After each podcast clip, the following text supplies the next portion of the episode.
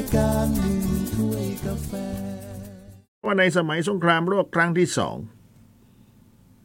หมุนเข็มนาฬิกากับต๊กแต๊กต๊กแต๊กก็ประมาณปี 2482 ถึง 2488 รวมระยะเวลาประมาณ 6 ปี ประเทศมหาอำนาจตอนนั้นนี่ก็แบ่งขั้วแบ่งฝ่าย สู้กันล่ะครับนะสู้กัน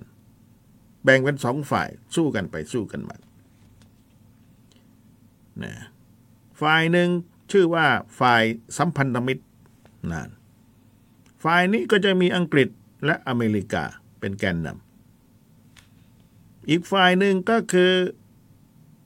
ฝ่ายอักษะนะครับ ที่มีเยอรมัน โดยพรรคนาซีมีอิตาลี ใช่ไหมล่ะ แล้วก็ญี่ปุ่นนั่นนี่คือกลุ่มอักษะญี่ปุ่นอยู่ตรงนี้เองทางเอเชีย ส่วนประเทศไทยนั้นได้เข้าร่วมเป็นรัฐพันธมิตร ในตอนแรก ๆ คือฝ่ายอักษะเข้ากับญี่ปุ่นจำได้ไหมล่ะ ตอนนั้นนะเพราะว่าจอมพลปพิบูลสงครามเนี่ยไปร่วมกับเขาในตอนนั้น ต้องอธิบายขยายความนิดหนึ่ง เพราะเหตุว่าญี่ปุ่นบุกมาแล้วครับทำยังไงทีนี้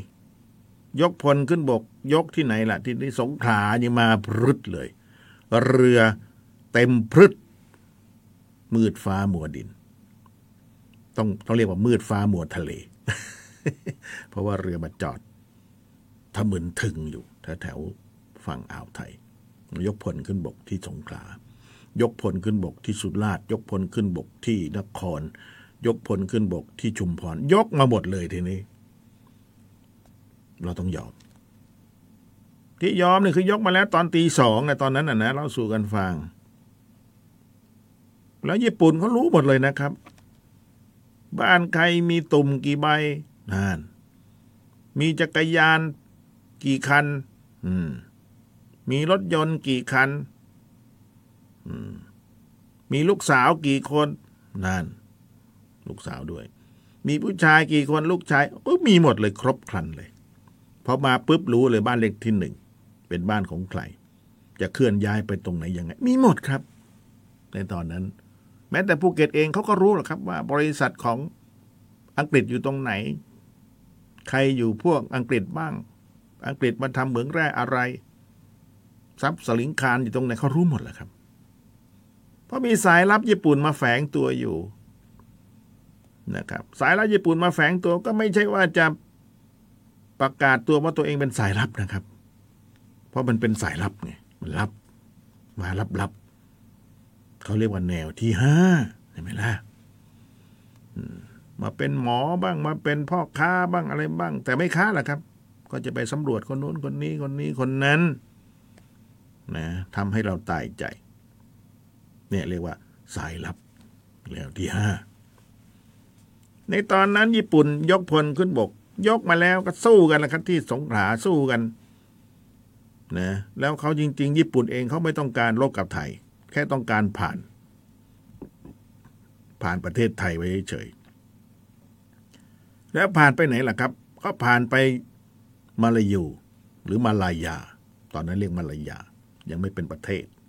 เพราะอยู่ภายใต้อิทธิพลของอังกฤษเพราะอังกฤษปกครองมาลายาอยู่ตอนนั้นนะ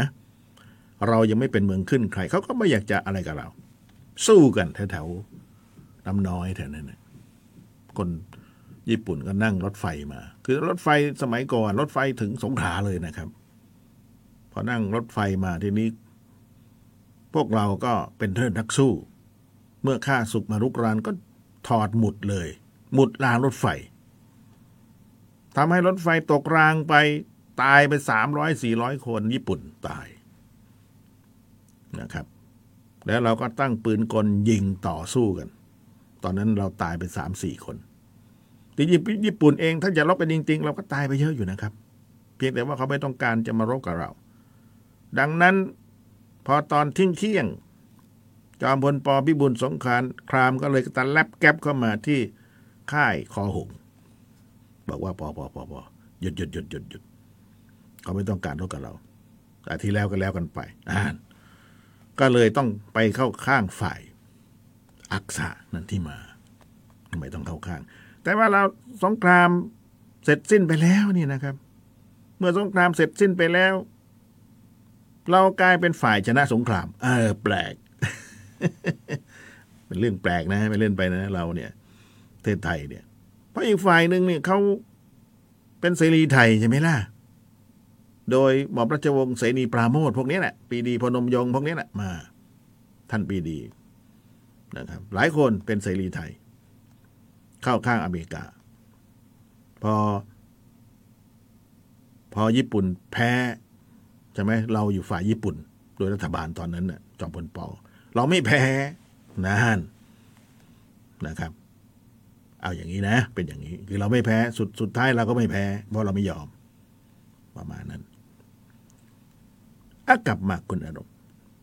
เมื่อสงครามโลกครั้งที่สองยุติลงด้วยความพ่ายแพ้ของฝ่ายอักษะ ก็คือญี่ปุ่นโดนระเบิดปรามาณูลงไปสองลูก ที่ฮิโรชิมาและนางาซากิ แฟตบอยลิตเติ้ลบอยหย่อนลงไปวันที่เจ็ดวันที่เก้าถ้าจะไม่ปิดราวนี้นะหกหรือเจ็ดไม่รู้ราวนี้ ประมาณนี้นะเดือนสิงหาคมแพ้ยกธงขาวเลยญี่ปุ่น ตายเป็นแสน แพ้พอแพ้แล้วตอนนั้นพันตีควงอภัยวงศ์ท่านดำรงตำแหน่งนายกรัฐมนตรีของไทย ได้เร่งออกพระราชบัญญัตินิรโทษกรรม แล้วก็ออกกฎหมายที่เรียกว่าประกาศสันติภาพ ส่งผลให้การประกาศสงครามของไทยกับฝ่ายสัมพันธมิตร เป็นโมฆะนะเป็นโมฆะในขณะที่สงครามโลกครั้งที่สองได้ดำเนินมาถึงปี 2485 ทางฝ่ายสัมพันธมิตรได้ส่งเครื่องบิน B-24 กับ B-29 และเครื่องบินบริสตอลเบนฮามนะครับอันนี้ฝ่ายสัมพันธมิตรคืออเมริกาอังกฤษพวกนี้นะ ได้มาทิ้งระเบิดในเส้นทางการคมนาคมที่สำคัญสำคัญ เพื่อตัดเส้นทางลำเลียงของญี่ปุ่นในประเทศไทย ในช่วงเวลานั้นนะฝ่ายสัมพันธมิตรได้มีการส่งเครื่องบินมาทิ้งระเบิดในจังหวัดภูเก็ตด้วยนะครับ ฝ่ายสมพันธมิตรคืออังกฤษอเมริกาพวกนี้แหละมาหย่อนระเบิดเนี่ยตอร์ปิโดเข้ามา ซึ่งมาหย่อนระเบิดนั้นก็จะใช้เวลาตอนมุ้งมิงถ้าบ้านเราจะค่ำไม่ค่ำแหละเรียกว่า มุ้งมิงใช่ไหมสลัวสลัวค่ำค่ำเพื่อเป็นการแสดงแสนยานุภาพของฝ่ายสัมพันธมิตร และเป็นการข่มขวัญชาวบ้าน แต่ก็ไม่ได้มีเจตนาที่จะเอาชีวิตหรอก ทิ้งขู่เพราะว่าก่อนการทิ้งระเบิดในภูเก็ตทางฝ่ายสัมพันธมิตรเขาก็จะส่งสัญญาณเตือนแล้วครับอ้าจะไปย่อนระเบิดตรงนี้นะ ประมาณนั้นไม่รู้ไม่รู้ทำทำไมเหมือนกันบางทีนะนะครับ เตือนล่วงหน้าแหละครับด้วยวิธีการจุดพลุให้เกิดแสงสว่างสวัยแล้วก็เปิดสัญญาณไซเรนว้าวว้าวว้าวว้าวว้าว มันดังทั่วเมือง นั่นมาแล้ว เครื่องบินทิ้งระเบิด เป็นการแจ้งเตือนภัยให้ชาวบ้านที่อยู่ด้านล่างอพยพออกจากพื้นที่ที่ว่าหรือหนีไปอยู่ในหลุมระเบิดเอ้ยเอ้ยไม่ใช่หลุมระเบิดหลบระเบิดไปยังหลุมหลบภัยใช่ไหมล่ะการคุกคามเชิงจิตวิทยาด้วยการทิ้งระเบิด ในเวลาฟ้ามืดส่งผลให้ภูเก็ต ทุกคนแหละครับ ตอนนั้นที่เป็นชาวภูเก็ตบ้านเรา ต้องพรางไฟละครับ ทีนี้ นะ ไฟทุกดวงมีทุกปิดหมด จุดตะเกียงก็ต้องเอาบังๆหน่อย เดี๋ยวก็เห็น เครื่องบินเห็นแล้วก็เดี๋ยวทิ้งระเบิดโดนอีก ตายหมู่กัน ไม่ได้ต้องพรางไฟเขาเรียกว่าพรางไฟ เพราะว่าในตอนนั้นที่อยู่อาศัยของชาวบ้านทั่วไปมักจะใช้ตะเกียงน้ำมัน เป็น เครื่องแสงสว่างในเวลาค่ำคืน จุดตะเกียงล่ะครับเมื่อก่อน อย่างเก่งสุดก็ตะเกียงเจ้าพายุ เคยเห็นไหมล่ะ ตะเกียงเจ้าพายุ สมัยผมเป็นเด็กไม่พ่อมีนะครับ มีไส้ด้วย ตะเกียงเจ้าพายุมันจะมีไส้ข้างในใช่ไหมแล้วไส้นี่เขาแปลกนะบางทีเขาใส่น้ำมันเข้าไปใช่ไหมตะเกียงชาวายุใส่น้ำมัน แล้วก็ปั๊มปั๊ม ปั๊มให้มันมีลมในน้ำมันนั้น ทีนี้เวลาจะจุดตะเกียงเจ้าพายุเนี่ยนะเขาก็จะเอาน้ำแอลกอฮอล์เห็นไหมล่ะแอลกอฮอล์เพื่อจะจุดไส้หลอดไส้มันเนี่ยเทลงไปก่อน แล้วก็จุดมาขีดปุ๊บแย่เข้าไปปุ๊บมันก็จะร้อนนะไอ้ตรงนั้นนะร้อนมันเป็นไฟ พอร้อนเสร็จปุ๊บมันก็จะความร้อนของน้ำมันมันก็จะขึ้นมาที่ไส้หลอด แล้วก็จุดปุ๊บขึ้นมา อ่าน แต่ให้ผมจุดทุกวันนี้ผมไม่เอาแล้ว ลืมไปแล้ว เดี๋ยวระเบิดสมัยก่อนทำแล้วไส้ตะเกียงเจ้พายุเนี่ย มันกระเทือนมากไปได้นะครับ ไส้ขาดนะไม่เล่นไป นั่นคือตะเกียงเจ้พายุสมัยก่อน นะคนมีตังค์ซื้อได้มาก่อนแต่ถ้าคนไม่มีตังค์อย่างเราเนี่ย ผมเนี่ย ก็แค่ไส้ตะเกียง เอาน้ำมันใส่น้ำมันมะพร้าวใส่แล้วก็เอากระป๋องนมอะไรประมาณเนี้ยทำใช่ไหมชาวบ้านก็จะใช้อย่างนั้นแหละครับนะให้แสงสว่างในรายามค่ำคืนนะไฟฟ้าก็ต้องปิดให้หมดนี่คือจุดเทียนไข ทีนี้เวลาเครื่องบินมาก็จะเอาผ้าหรืออะไรห่อไว้ คลุมไว้ คลุมไว้ ห่อไม่ได้ หุ้มคลุมไว้ อย่าให้มันแสงได้ลอดออกไป เพื่อเป็นการลดวงของแสงตะเกียงลงให้น้อยที่สุดแบบสลัวสลัวนะแล้วก็เงียบเงียบเงียบเงียบเงียบมาล้วมาล้วเสียงไซเรนมาแล้วนะครับ เหตุการณ์ทิ้งระเบิดในครั้งสำคัญของเครื่องบินฝ่ายสัมพันธมิตรในภูเก็ต ได้แก่การทิ้งระเบิดตอร์ปิโดที่บริเวณสะพานหิน แต่ว่าระเบิดไม่ทำงานแล้วครับทีนี้ สมัยก่อนระเบิดมันด้านใช่ไหมล่ะ แล้วก็ยังมีความพยายามจะทิ้งระเบิดใส่เรือดำน้ำของอิตาลีนะตอนนั้นนะแต่ว่ามันพลาด ไปถูกเรือโดยสารที่มุ่งหน้าจะไปเกาะปีนัง ล่มที่บริเวณอ่าวมะขามแทน ทิ้งผิดเดินเรือโดยสาร คือบ้านเรานี่ เวลานั่นก็จะนั่งเรือต้องแน่งต้องแน่งไปปีนัง มีโดยโดยสารอยู่ เพราะปีนังก็ถือว่าเป็นเมืองขึ้นของอังกฤษใช่ไหมล่ะเมืองขึ้นนะเราก็จะส่งลูกส่งหลานไปเรียนที่นั่นพวกในหัว มีสตังค์ทีนี้ช่วงเวลาของสงครามโลกในครั้งนั้นเนี่ยเมื่อถึงเดือนเก้าของจีนซึ่งก็มีการประกอบพิธีถือศีลกินผักเหมือนกัน ไม่ได้กลัวนะระเบิดมานะครับ แต่ก็ทำนะครับทำภายในอาร์มก็คือภายในศาลเจ้าจุยตุยเตอร์โบเกง ก็ยังมีการประกอบพิธีกรรม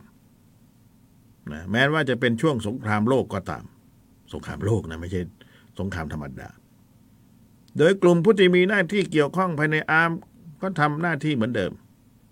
แต่ก็ทำกันอย่างเงียบๆใช่ไหมจะตีคล้องตีละครังตีอะไรแล้วแต่กระดงกระดิ่งก็ต้องเงียบๆจะไม่ตีเบาๆ เพราใช้เวลาหกปีนะก็ไม่น้อยนะหกปีเนี่ยแปดสองถึงแปดแปดใช่ไหมก็ต้องกินแบบเงียบๆเงียบจะมาจุดประทงประทัดปงปังปงปังเนี่ยไม่ได้ เดี๋ยวยิงกัน ฝ่ายตรงข้ามนึกว่าถูกยิงแล้วเนี่ยก็เสร็จเหมือนกัน ต้องแบบเงียบๆนอกจากนี้ยังได้มีการลดรูปแบบรวมไปถึงการเปลี่ยนแปลงเวลาของการประกอบพิธีกรรมต่าง ๆ ให้มีความเหมาะสมตามสภาพเหตุการณ์บ้านเมืองในตอนนั้นด้วย ไหมล่ะ หากปีใดมีการประกอบพิธีถือศีลกินผัก จะเหลือเพียงการอัญเชิญองค์เทพที่สำคัญสำคัญมาประทับในอามหรือศาลเจ้า เพื่อเปิดให้ประชาชนได้เข้าสักการะเหมือนกัน ในช่วงเวลากลางวัน ซึ่งก็ไม่ค่อยมาก เพราะตอนนั้นยุคนั้นก็เข้ายากหมากแพง อยู่ในสภาวะสงครามเมื่อการถือศีลกินผักได้ดำเนินการมาถึงวันสุดท้ายคือวัน ช่วยเก้าก็ประกอบพิธีส่งพระ ซึ่งปกติจะกระทำกันในเวลากลางคืน ก็จะถูกปรับเปลี่ยนมาให้เร็วขึ้นเห็นไหมล่ะ เพราะว่ากลางคืนไม่ได้ เดี๋ยวระเบิดมา เดี๋ยวตอปิโดมายุ่งเลยทีนี้ ก็เอาสักสี่ห้าโมงเย็นก็แล้วกัน แห่พระใช่ไหมปรับเปลี่ยนเวลา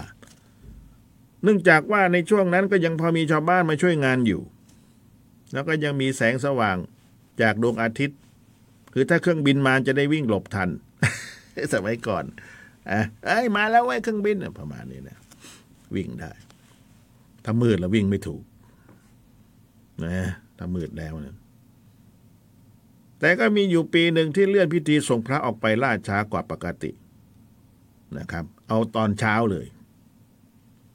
นะครับ ของวันช่วยจ้าพอดีอเปลี่ยนก็ต้องเปลี่ยนตามการแหละครับ เพราะว่า ถ้ากลางคืนไม่ได้ก็ทิ้งระเบิด เอาตอนก่อนจะค่ำเอาสักบ่ายบ่ายเอาไป บางปี บางปีก็เอาหัวรุ่งเลย เพราะว่าคนขับเครื่องบินยังไม่ตื่น เราตื่นแล้วใช่ไหมนั่นแหละ